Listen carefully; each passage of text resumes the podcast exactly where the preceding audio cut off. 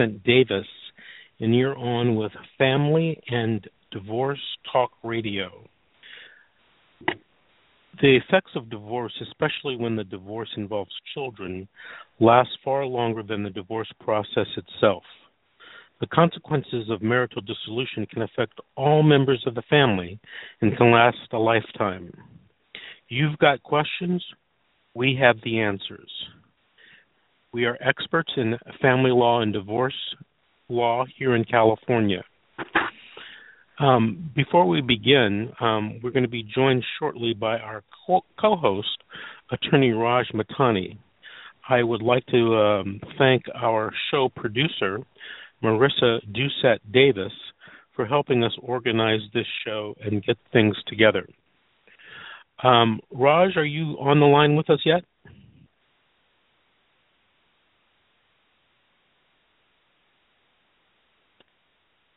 Perhaps Raj is not on with us yet. Before we get into our topics for this evening, um, we are going to take a call. Hold on a second, I'm getting a message. Raj, are you on with us yet? Hey, Vince, can you hear me? I can hear you loud and clear. How are you this evening? Doing great, doing great. How are you, Vince? Good, good. Raj, what are the topics we're going to cover this evening? So yeah, um, we have three great topics, and um, like you said, Marissa, our show producer, has done a great job to align some calls for us today. So I'm really looking forward to speaking with, um, you know, a, a, a few people who have experienced our services and have some great stories to tell. But uh, the three big areas we're going to talk about tonight are especially relevant of cases that I've dealt with this week. Um, the first of which is the family law and uh, juvenile dependency crossover. As some of our listeners know, Vince is a recognized expert here in Southern California in juvenile dependency with over 30 years of experience um, as a solo practitioner. So the intersections of family law and juvenile dependency are actually quite frequent.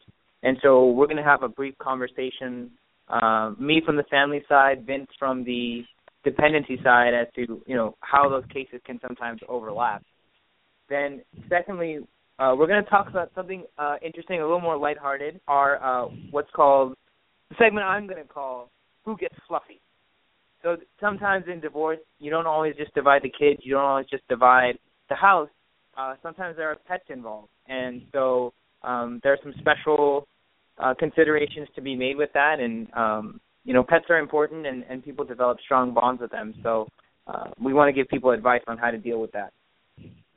And then lastly, uh, in consideration of tax season, uh, we want to talk a little bit about sort of tax considerations that um, family law litigants uh, should undertake and, and, when filing for their taxes or talking to their CPA.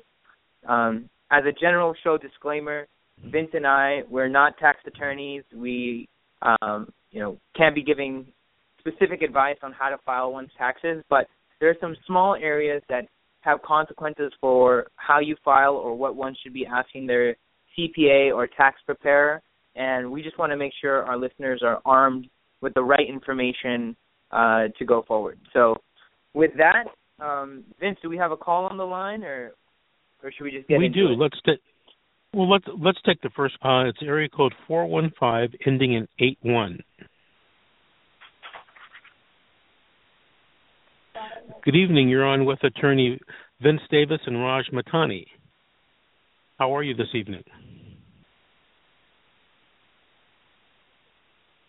Hello. Is that was that nine one? Eight one. Who who's on the line with us just now? Robert. Uh, Robert, how are you? Okay, Vince, how you doing? Good. Did you ha- call in this evening? Did you have a question for us, or did you want to share a story? Well, just share a story. You know, I just recently got divorced, and Raj represented me in uh, family court there, or divorce court, and you know, one of the things I wanted to say was, you know, Raj did a great job, but I think the system actually stinks. Um, personally, um, you know, I was there in front of a judge with opposing counsel, and what I didn't like about the situation was opposing counsel can say things that aren't entirely true, and yet I thought that opposing counsel being a lawyer, they were held or should be held to a higher standard. In other words, instead of dragging me through the mud or saying things that aren't really true or true to the law, uh, they can basically, you know, say anything, and I have to go through my attorney, you know, to respond. And I'm sitting there, you know, getting frustrated, you know, hearing, you know, some of the remarks that are being made against me. And I don't think that's entirely fair. Raj, uh, were you with uh, Robert during this hearing that he's referring to? Yes. Yeah, we we were there, and uh, uh, ironically, as as Robert was telling that story, I got an email from opposing counsel. That's something for me and Robert to go over. But um, yeah, you know, I was there. I I understand, and I think what Robert is speaking to is sort of the larger misconception that a lot of litigants have about the process. Um, family law, divorce, separation is a highly emotional period in everybody's life. You know, you're you're battling back and forth with this other person who you thought you were going to be in a long-term relationship with and for whatever reason that's not the case anymore. And throughout that process litigants are going to use whatever ammunition they have uh, to make the other side feel negative about the situation. And so it takes um, a lot of restraint on the behalf of the litigants in the process to make sure that they don't speak out of turn, to um, you know directly want to combat the accusations of the other party, because when you do that, the judge doesn't receive the evidence in the way that they should. The judge just sees two parties arguing and gets frustrated with the process. And so, uh, Robert, I know exactly what you're talking about. I uh, I remember all of the nonsense that sort of happened that day, but you know, I think you would agree with me. In the end, it worked out in a good resolution for you, and um, that maybe that was the best result out of the whole process. Yeah, I mean, you know, in the end, you know, hey, it's only money, but you know, besides the besides the money, you know, I just don't like when attorneys who know the law, who should be guided by the law, but in fact can say things that aren't true of the law, and you know whether it's a tactic for, to frustrate me or whatever, I think is absolutely wrong. I mean, the tactics. You know, I'm sure. I mean, listen. I know you're opposing counsel and all that kind of stuff, but hey, you know, I read the law. On, you know, of course, it was the internet, and I don't know how true it is, but you know, it, you know, some of the things that were said you know, I remember from the internet and which were absolutely, you know, false. So that's what was frustrating about, you know, the situation. And, you know, for me to settle, yeah, okay, we came to a good resolve, but, you know, was I happy? Eh, you know, it's done. Okay. But, you know, I, I mean you know, I can always make more money, but the thing is is I shouldn't have to pay any more than what I have to. Okay, and yeah, and opposing, yeah. I mean, when opposing counsel is is, is you know, um, how can I say, you know, they're threatening or making threats. Um, I don't think that's right. I don't think that's how the court should be run. And and Robert, you know that I'm kind of glad you're expressing some of this frustration because your situation's not unique. Um, and it happens it happens all the time you know the advice that i always give clients and i i think what i may have even told you is uh you know when we get in when you get into the litigation process the best way to handle it is to tell tell your attorney how it's going or if you're self represented let the other side say their part almost every family law judge in the state is going to allow each side to have their opportunity to talk, have their opportunity to refute their evidence. And Vince is actually really good at this. All it takes to get the judge's attention and point it out, you all you ask the judge is, "May I be heard on this issue?" And that's the only signpost you need. The judge will give you the time to hear it, and they'll listen to you. Their ruling may not change, but they'll at least give you the opportunity, you know, to say your piece and to to dispute whatever allegations may have been made. So, um, you know, I think we got a good result for you that day. I'm I'm I'm glad you called into the show to to express that, and uh, we thank we thank you for joining us. Okay, guys. Thanks, Robert. For All right, calling. Robert. Have a good one. Okay, thanks. So, Raj, Vince, let's before- launch into. Go ahead. No, sir. I was going to say I was wondering if you had anything to add there, or or any specific stories about how you know litigants can help make sure that they get their side of the story heard by the judge. Well, you know, it, it's very interesting. I was in a trial today, and I was um, very frustrated uh, with one of the attorneys um, and what they tried to do in this trial.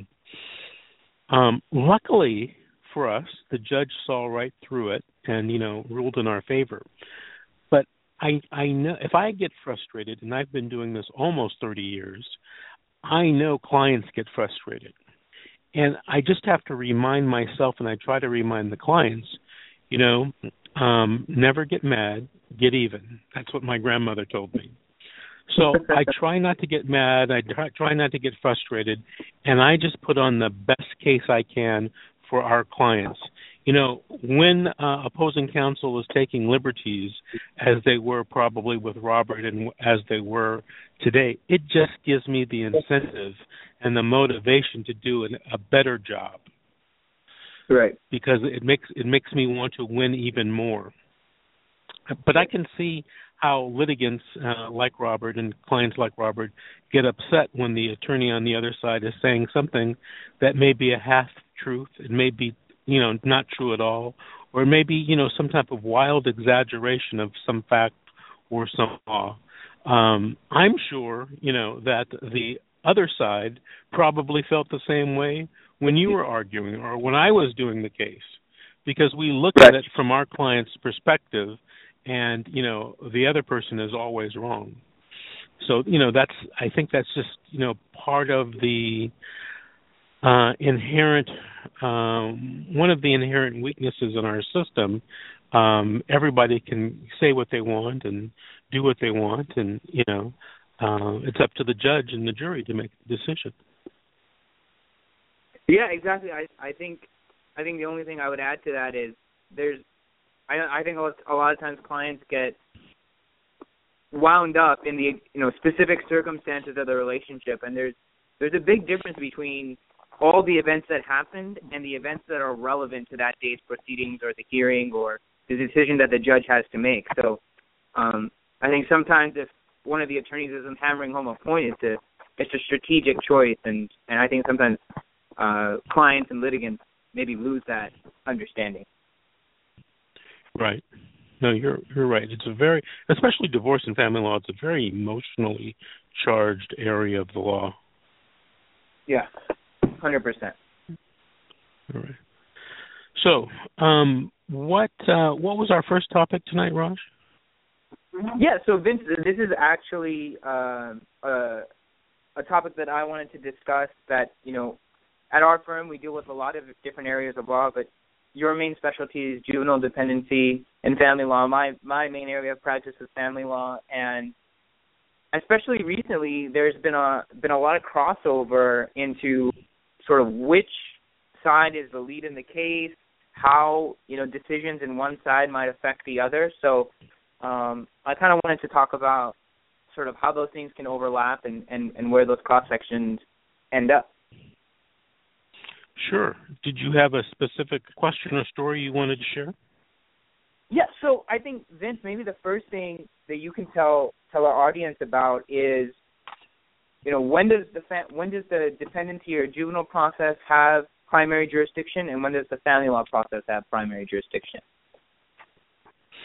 Okay, typically in these types of crossover cases, they usually start in family law cases where there's, you know, probably some type of, you know, very ugly child custody and visitation battle. So you have a mother and a father in a family law case, and they're battling it out in family law regarding custody and visitation. And then what happens is one side uh, usually makes a um, allegation of child abuse by one parent against the other. So I'm going to give you an example.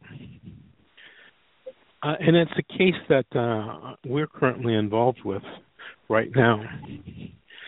The mother and father have been having a, a, a probably a multi-year battle in family law regarding custody and visitation. Well, subsequently, the mother made allegations that the father physically abused the children. A lot of times when this happens, the allegations are not just on physical abuse, but sometimes the allegation of sexual abuse is made. And I'm thinking about one of your cases, Raj, that was in that ended up uh, was started out in family law court, ended up in juvenile court, now is back in family law court because the gentleman was accused of sexually abusing his daughter. Um, luckily, we defended him in juvenile court and got it thrown out. But going back to the to the example, so when allegations of abuse are made, a social worker from the county that you live in investigates the case. And if he or she believes there has been some type of child abuse, uh, they will file a case in juvenile court. At that point, the family law case regarding custody and visitation is suspended because the juvenile court takes jurisdiction and priority over the family law court with regard to custody and visitation only. Other issues, such as the division of property, payment or calculation of support, uh, the payment of certain debts, those types of issues still live on in the family law case. And theoretically, um, the parties can continue in family law case in the family law case as to those issues only. As a practical matter, generally, not always, uh, both sides agree to suspend the family law case while the juvenile case is ongoing and as to all issues.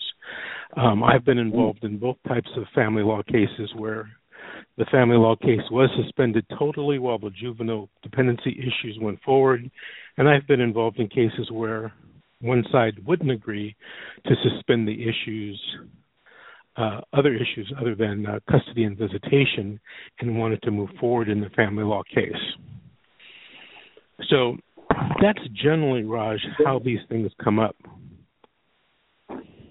Okay, that's that's awesome, Vince. Um, the I think the next part that I want to get into is, you know, when there's these de- dependency investigations, um, they can come down with a variety of different conclusions. As you uh, previously alluded to, there was a case of sexual abuse by one side uh, over the other, and I think both of us know that often these alle- they're what they are allegations without any basis in fact whatsoever, meant to sort of scare the other side into uh, making some sort of settlement or or change or um, you know a decision out of fear.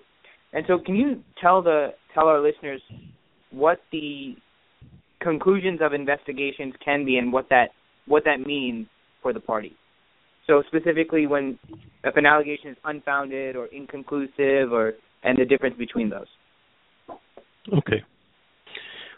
When a social worker does an investigation before a case is started in the juvenile dependency court, they have to come to a conclusion about the case.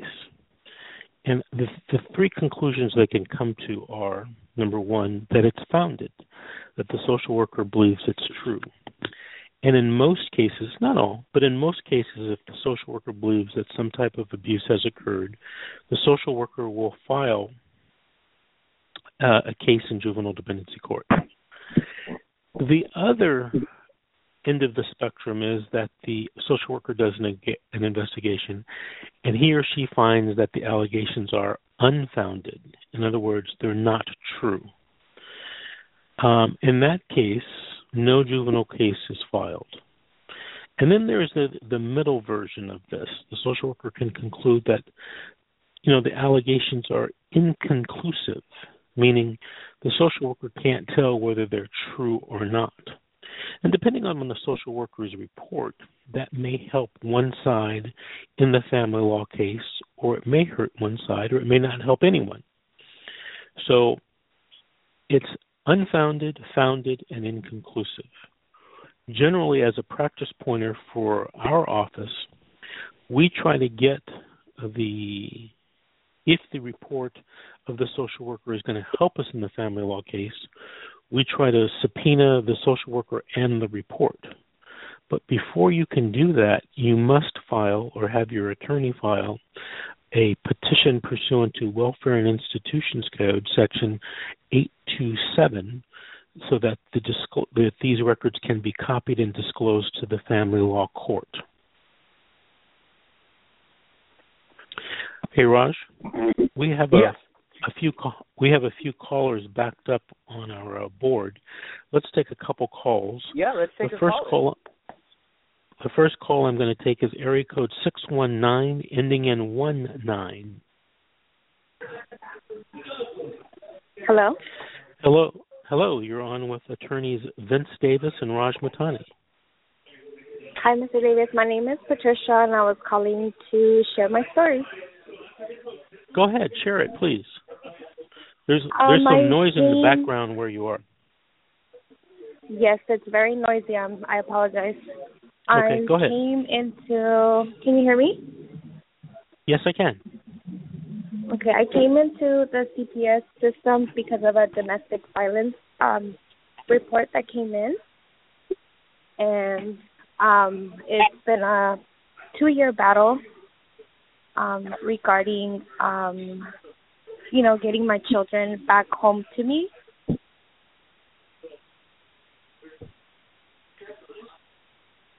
It's been a two-year battle, Hello? you said? Yes, said it's been two-year been an ongoing two-year battle um, due to custody, and um, today I actually went on to trial and was able to get my children back. Um, in the meantime, these two years have been very rough. Um, things that CPS has put me through, the court system.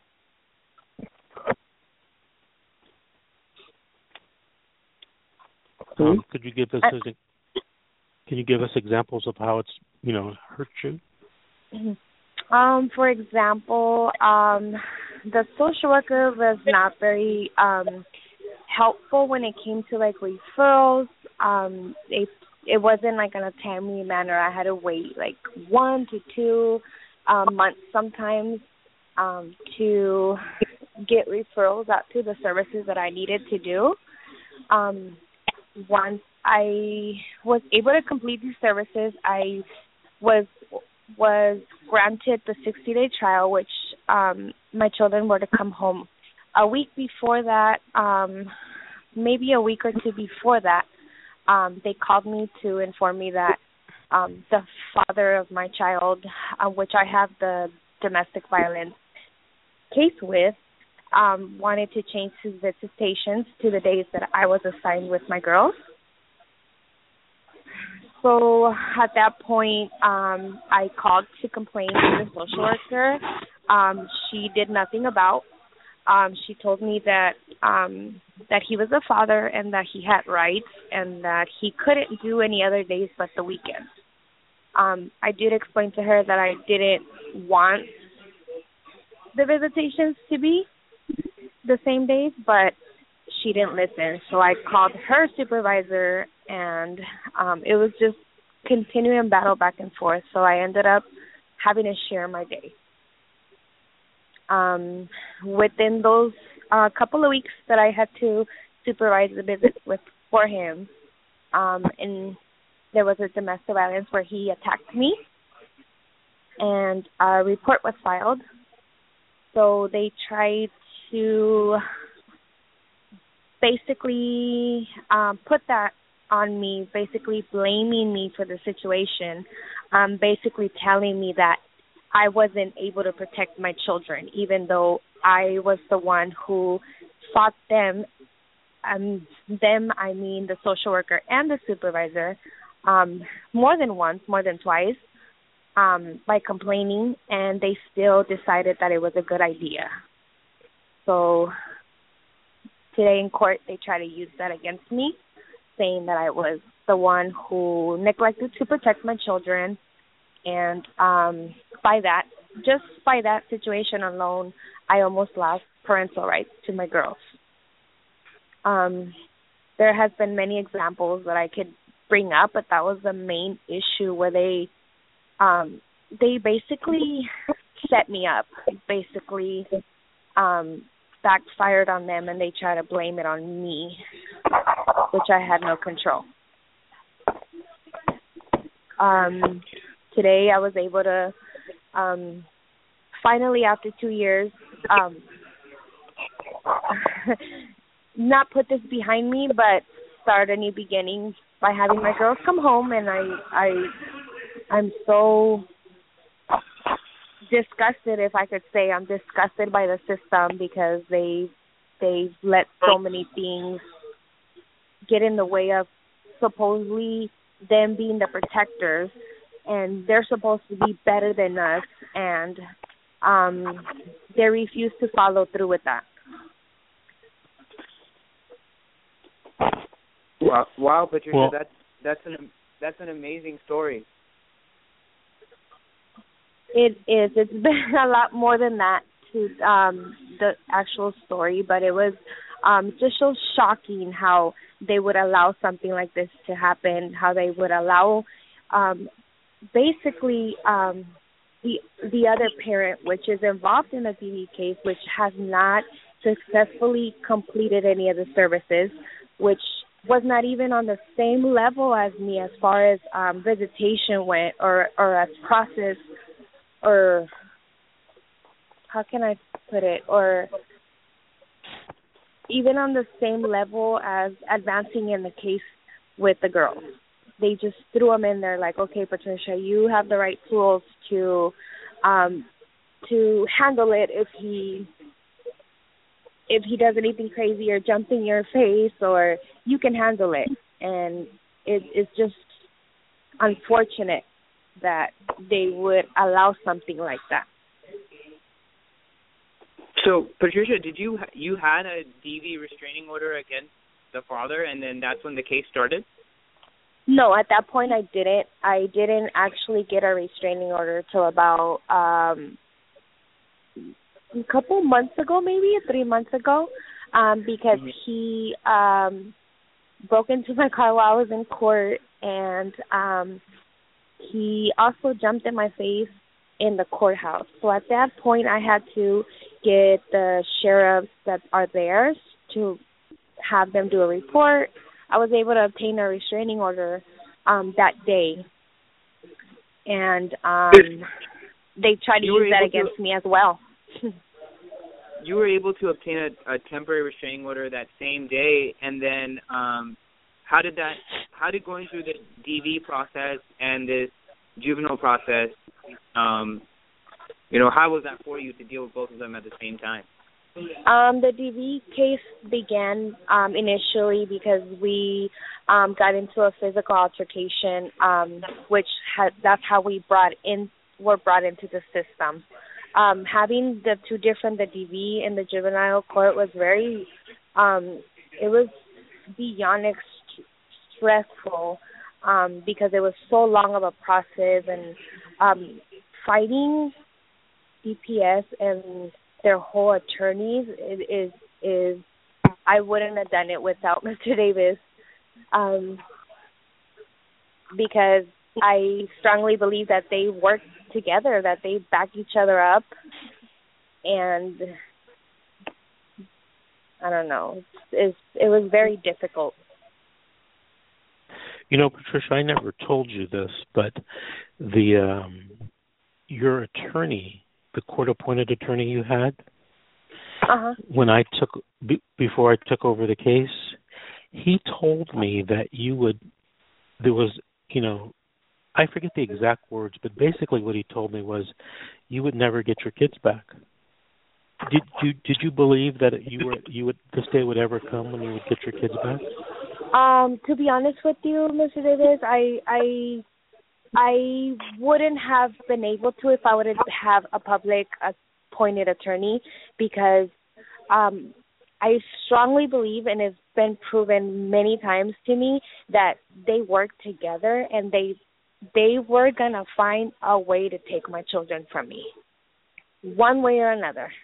Because that's what they do. I feel like that's what their goal is. Um know, I have no trust in them.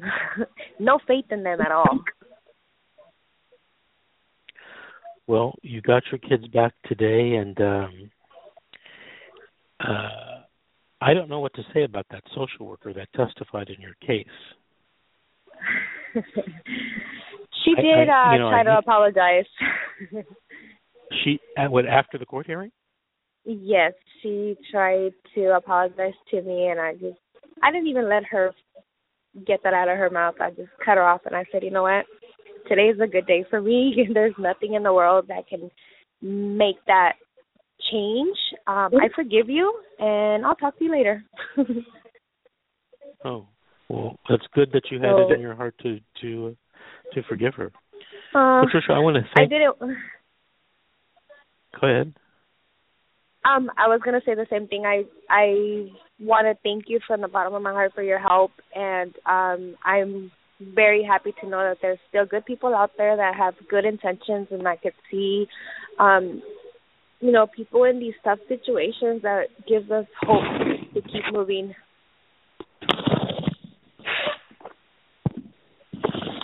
Patricia, thank you for calling in. I appreciate it.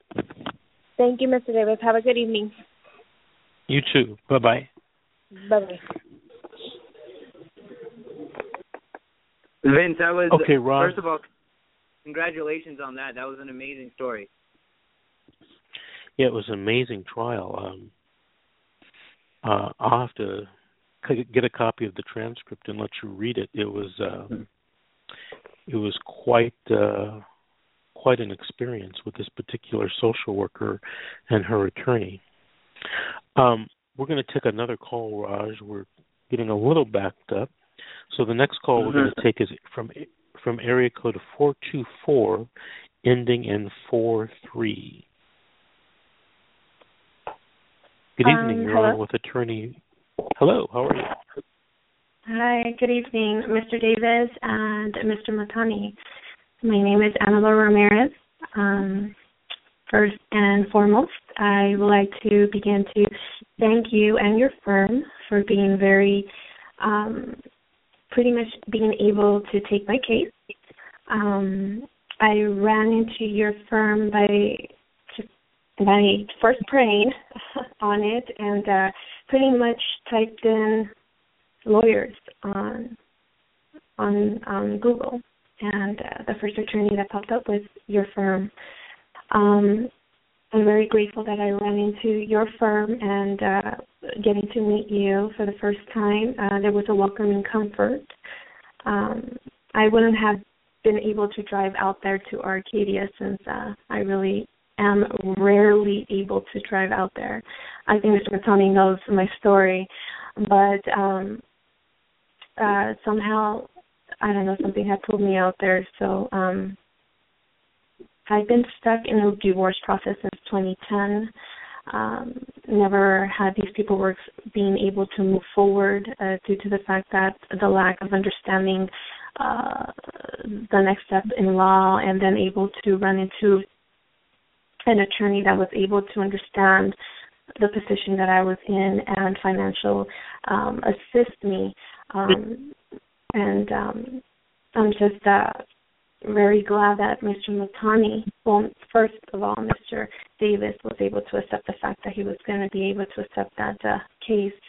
Um, now, since the day that I met you, and went to your office, um, Mr. Matani has been very diligent and able to pick up whatever my paralegal um, had helped me with, um, where I thought would have been a dead end uh, for me because um, I was uh, actually falling into the paralegal's hands, getting all these paperwork filled out, um, just file over file being um, given to them so they could actually put the paperwork together, and then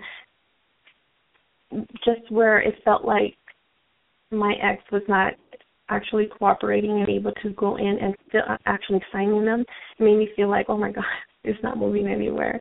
And it's 2015 um, I'm very, very happy that Mr. Matani then picked up the paperwork, put them all together, assisted me, helped me out, told me the avenues of where to go, what to do. That um, actually this past weekend we were able to actually have all the paperwork ready and they're ready to be dropped off at uh, the Long Beach court where I feel like it's almost there, what I couldn't do back in 2010. Thank you for you guys' firm and thank you for your um, lawyers are very diligent, very cooperative, very caring, and uh, for women like me who are just in fear, first time um, stuck in a marriage where we don't know exactly where to go. When um, moments like these happen, that your ex feels like, oh, I'm not going to sign the papers, so I feel like I'm still stuck in a marriage. Right. Well, well I Annabelle, appreciate Annabelle, you thank calling you for, in. Sure. You're This, uh. Annabelle, before we let you go, uh, I think your case is especially significant. Um, it, briefly, why don't you just tell some of our listeners you had tried to get this done through like a document preparation service or um, paralegal service, correct? Yes, I've been doing it since 2010 because I thought at that time it was the best and most uh, easiest way to do it. But when things go very much like harder, when the other uh, partner is not cooperating, it's much better to start looking for an additional help. But like I stated, I'm very glad that I ran into your law firm, your law firm. I could definitely pass the word out to others, especially friends that I have, and which I mentioned to you, Mr. Matani. I have already put word of mouth, and they should be calling you anytime soon. But yeah, it's it's it's it's helped me a lot. Well, th- thanks Well, so thank- much for joining us. Annabelle. We appreciate it. You are so welcome. Bye bye. Bye bye. Okay, Raj. Um, we were talking about um, crossovers between family law and juvenile law, uh, DCFS, CPS cases. Um, Yeah. Did you? Did I- you have some more questions want to for me? wrap, yeah, I just want to wrap up that subject real quickly. Um, we still have a couple more areas to cover today, and I know we have some more callers, but um, just especially from the case uh, and Patricia calling today, did she leave out of that hearing with uh, uh, an exit order or a closing out of the juvenile case? No, um, the case wasn't closed. The children were just returned to her. Uh, we were at what's called the 12 month and 18 month hearings, and the decision today was, or the alternatives were, return the children to her or terminate her family reunification services and set the case for a hearing to terminate her parental rights so that the children could be adopted. So it's kind of a you know um, it was a do or die situation for her. Either get your kids Yeah. back or lose them. And her kids were, um, I think she, the oldest one was six years old, and the youngest one was uh, two years old. Uh, I had uh, originally subpoenaed in the six-year-old, uh, you know, to testify, and um, turns out she was a very young six-year-old and very nervous and not very talkative. So uh, I decided to get some stipulated testimony, uh, and it was very good stipulated testimony, by the way, from all of the attorneys. And I didn't uh, make the child testify. Um, I would have just lost a lot of credibility with that judge.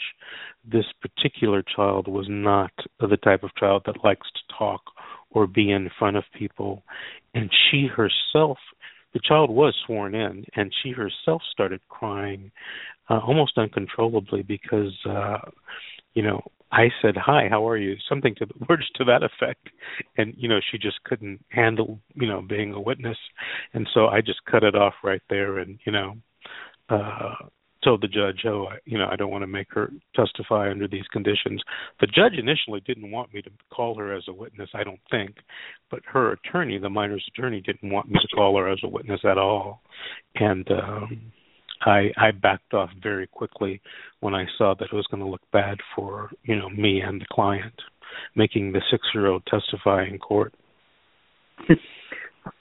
I think that was a, a shrewd strategy move, and but getting back to my original question, um, that's how a juvenile case could be returned back to the family law arena. Yes, is when there's a, a final exit order and the juvenile case, a juvenile court's release jurisdiction over the matters of custody and visitation and return it back to the family court.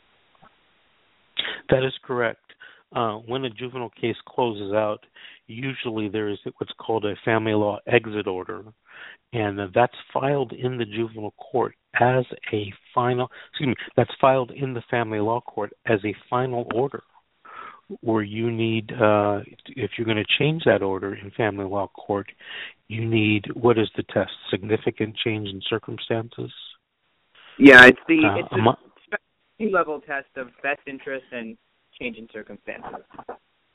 I think the case in family law that controls this is Montenegro. Yes, it, uh, you'll hear attorneys banty about the term uh, make it a Montenegro order or cite Montenegro Diaz, and then if, if, mm-hmm. if using that specific language, it makes an order final. Right. So usually, right. um, when a case closes, you do get this family law exit order, and uh, it's filed in the family law court. I hope Great. that answers Great. your question. That did. That did. And uh, do we have any other callers on the line, or should we just keep going? Keep going for now, because we got a lot of topics to cover. okay, so um, let's. This is one of the more fun topics that I think we've had in a while, um, and it specifically relates to to one of the cases that I'm doing now. Um, it's the issue of what happens to family pets when parties get divorced, and um, it's a pretty it's pretty interesting um, because there's lots of there's two two considerations to be made. There's the legal considerations to be made, and sort of like with children, there are the emotional children's emotional considerations to be made, and um, it can significantly impact a dissolution process when there are these you know living, breathing aspects to the case um, that are controlling the emotions of both the parties. So, what's the law in this area, Raj, as to family pets? Uh, it's uh, unfortunately for all of our dog and cat lovers out there, um, your you know your man's best friend, your your kitten that stays by your side is treated just like your couch and you know a refrigerator. They're they're just an item of property. Wow. Just an item of property. Yeah. You know, pets to some people are more important or just as important as the children. I I and the reason I wanted to talk about this today is I you know, I have a case where it's the family pets alone between this couple that are they've resolved almost all the issues and I think the case could settle um if they could make a decision about the pets. And they actually have a lot. They have dogs, cats, reptiles, um, birds. They have a whole they have a whole set of a veritable uh, zoo uh, that they need to divide, and um, it's those issues that that are that are you know sort of plaguing the entire process. Um, and the attorneys are going back and forth settlement letters, um, all these other things, and it's just a question of when the clients feel comfortable with it. Um, you know, so for our listeners, when I say that your your pets are like property, that means the same rules to community property apply. If you brought a dog or cat into the relationship, they're considered your separate property. If you acquired a, an animal during the relationship, it's considered community property. And if you acquired an animal to say help you deal with the stress of the separation um, after, then then it would be your separate property. So um, depending on the same rules applying as to when you when a couple acquired any other asset uh, or liability would apply to would apply to pets. hmm You know, I think we have a couple of cases in the office right now where they are divorce cases and um the parties are arguing and spending a lot of money and time and energy on the division of who's going to get the family pets. Yeah, exactly. And you know, this is an area of law that that's evolving a little bit as sort of the public sentiment and awareness of of the emotional value of of pets increases.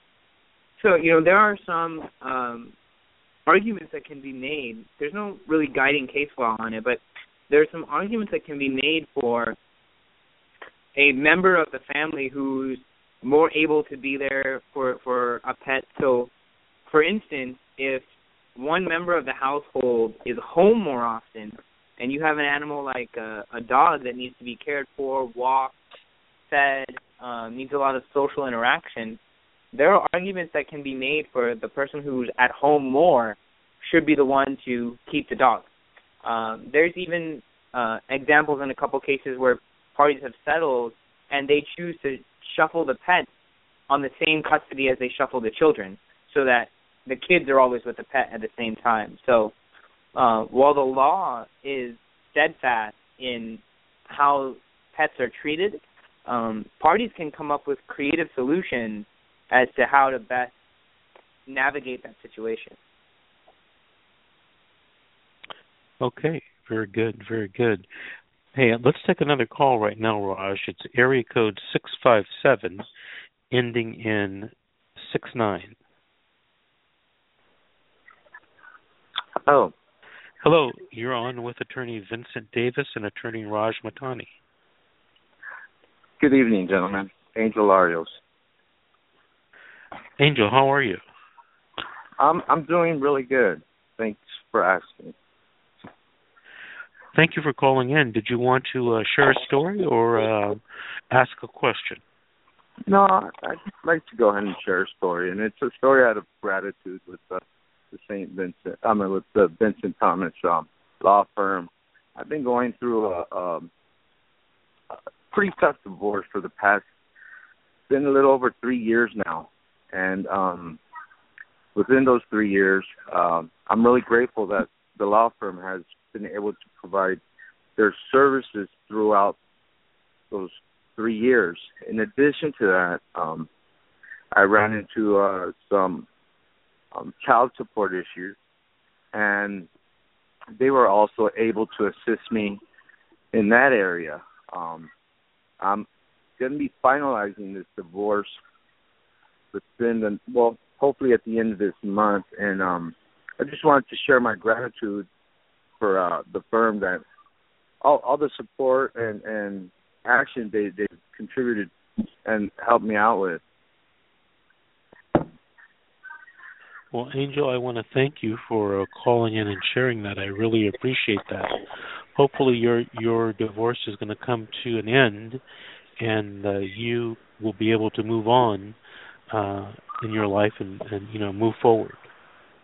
That's correct. All right, So Angel. Thank you for calling. No problem. Good night, gentlemen. Thank you. Good night. Bye bye. Raj, so we still have a you know about ten minutes left. Did we finish talking about the uh, pet issue? Yeah, the, I think we're pretty much done with that, and uh, we can move on to our last subject of the night. Uh, and hopefully, I can keep you talking for ten minutes on it. But we're going to talk about in this. It is tax time. Everyone's getting ready to file their taxes or putting together their stuff.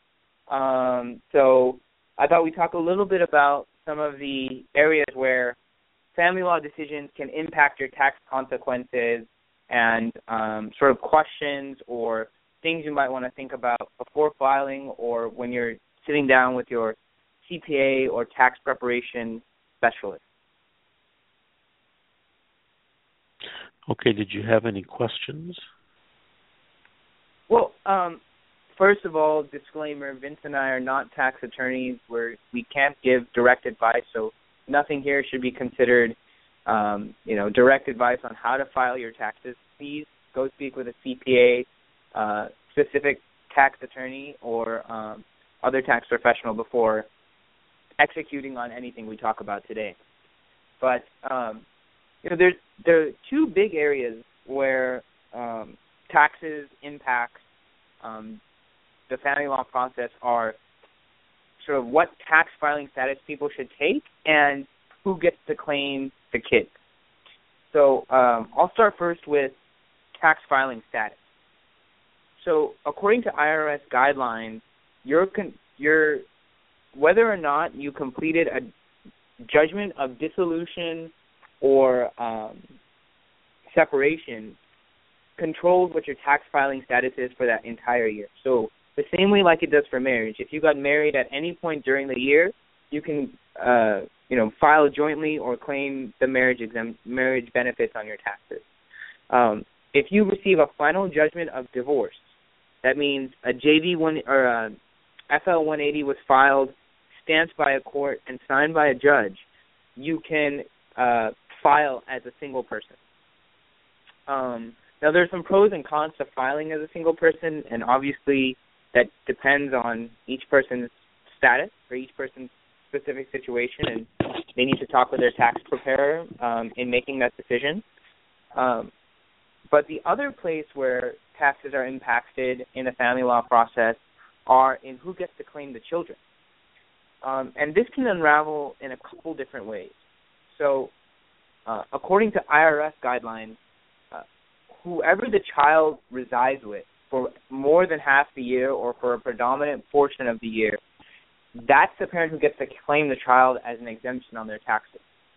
Um, now, parties can alter this arrangement in writing in settlement. So, what happens a lot of time with some clients of mine are is is that the parents want to be able to split the deduction and not have one parent receive the full benefit every year. So they'll do it in alternate years.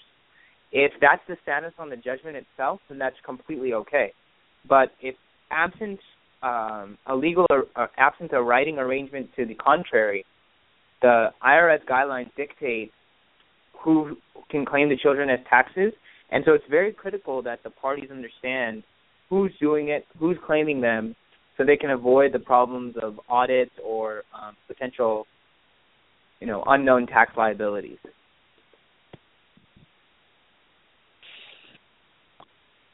That makes sense. Makes sense. What uh, what effect uh, tax effects does it have if the kids are living with the parents 50-50? So that's that's kind of one of the the interesting circumstances. If even though in title um, on a divorce judgment or a custody arrangement that parents say the arrangement is 50-50, you still have to do a calculation of days and figure out who has the kids for more days out of the year. So, I mean, I don't think very very rarely is it exactly 50-50 where the parents split the days, uh, you know, 132 and a half days each, you know. Um, then you would go to the judgment and that would that would be the place where it dictates who gets to claim the children each year.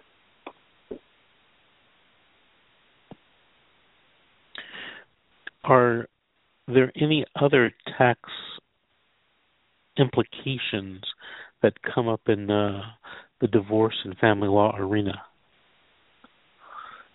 Um, yeah, there's there's quite a few actually. Um, there are implications as to um, if you're paying alimony, there is a deduction for paying spousal support to the other side. So if you're the party paying child support, you get a tax deduction, or sorry, party paying spousal support, you get a tax deduction for that. Um, if you're the party receiving spousal support, you have to claim it as income. And um, as a word of advice for the party who's paying spousal support, make sure you know the other party's social security number because you have to write that on your tax form in order to properly claim the deduction. Um, however, child support is not tax deductible. Um, when you run the formulas for uh, for payment of, of child support, your income and tax obligations are already considered, and so therefore you don't get a deduction for it. You don't get a deduction for uh, child support, huh? You do not. You get it for spousal, but not for child. Do you know where on the uh, the 1040 form you would uh, write in for spousal support deduction? That's a great question for a CPA, Vince. I I okay. don't know exactly where it is, but but uh uh there are some of us who used to do that in a past life who might know better, but um I don't I don't know where to do it. Okay. The, I would You know, encourage everyone um, uh, to go to I, irs.gov, and there's a lot of resources on there for people to figure out, um, you know, where where they have to file these forms, what things are there, and then obviously your your tax professional should know. Raj, have you ever uh, looked at the Master and the um you know, there's a line for uh, tax exemptions and there's a line for filing single or jointly or jointly Yes. within the marriage or jointly without a marriage or head of household. How does that all of that affect, you know, the Master?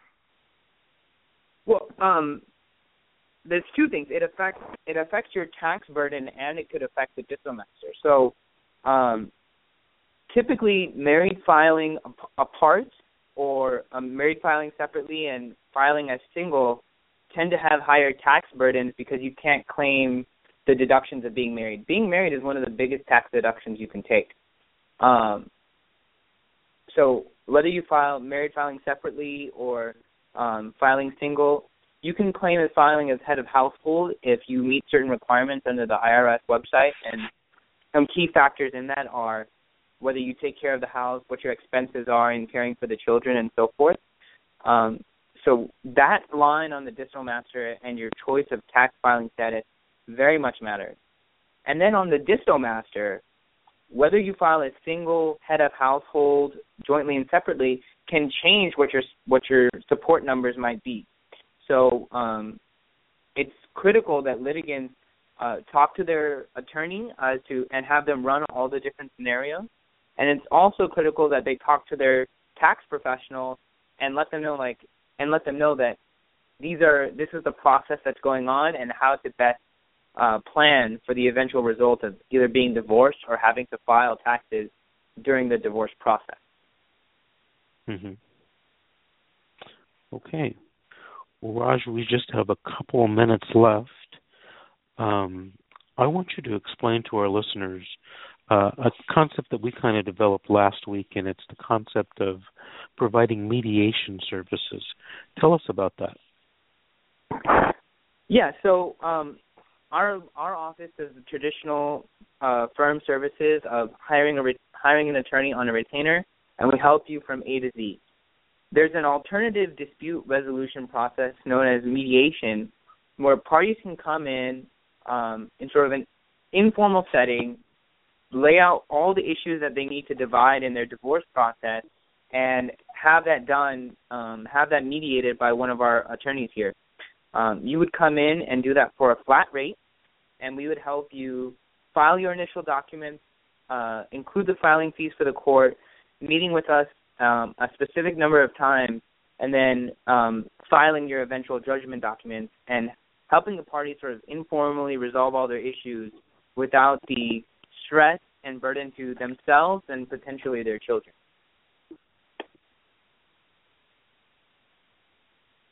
Well, that sounds great, Raj. You know, we mentioned that last week, and I don't know if I mentioned this to you uh, in the days following the show. We got several calls from people who were inquiring about the uh, family law mediation service.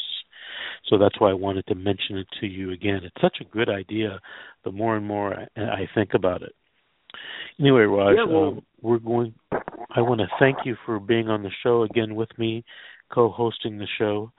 Um, and we'll see everyone next week on the radio at Wednesday at 7 uh, p.m. to 8 p.m. And we'll do this show again, uh, Divorce and Family Law Talk Radio Show. Good night, Raj. Good night, everybody. Thanks, Marissa.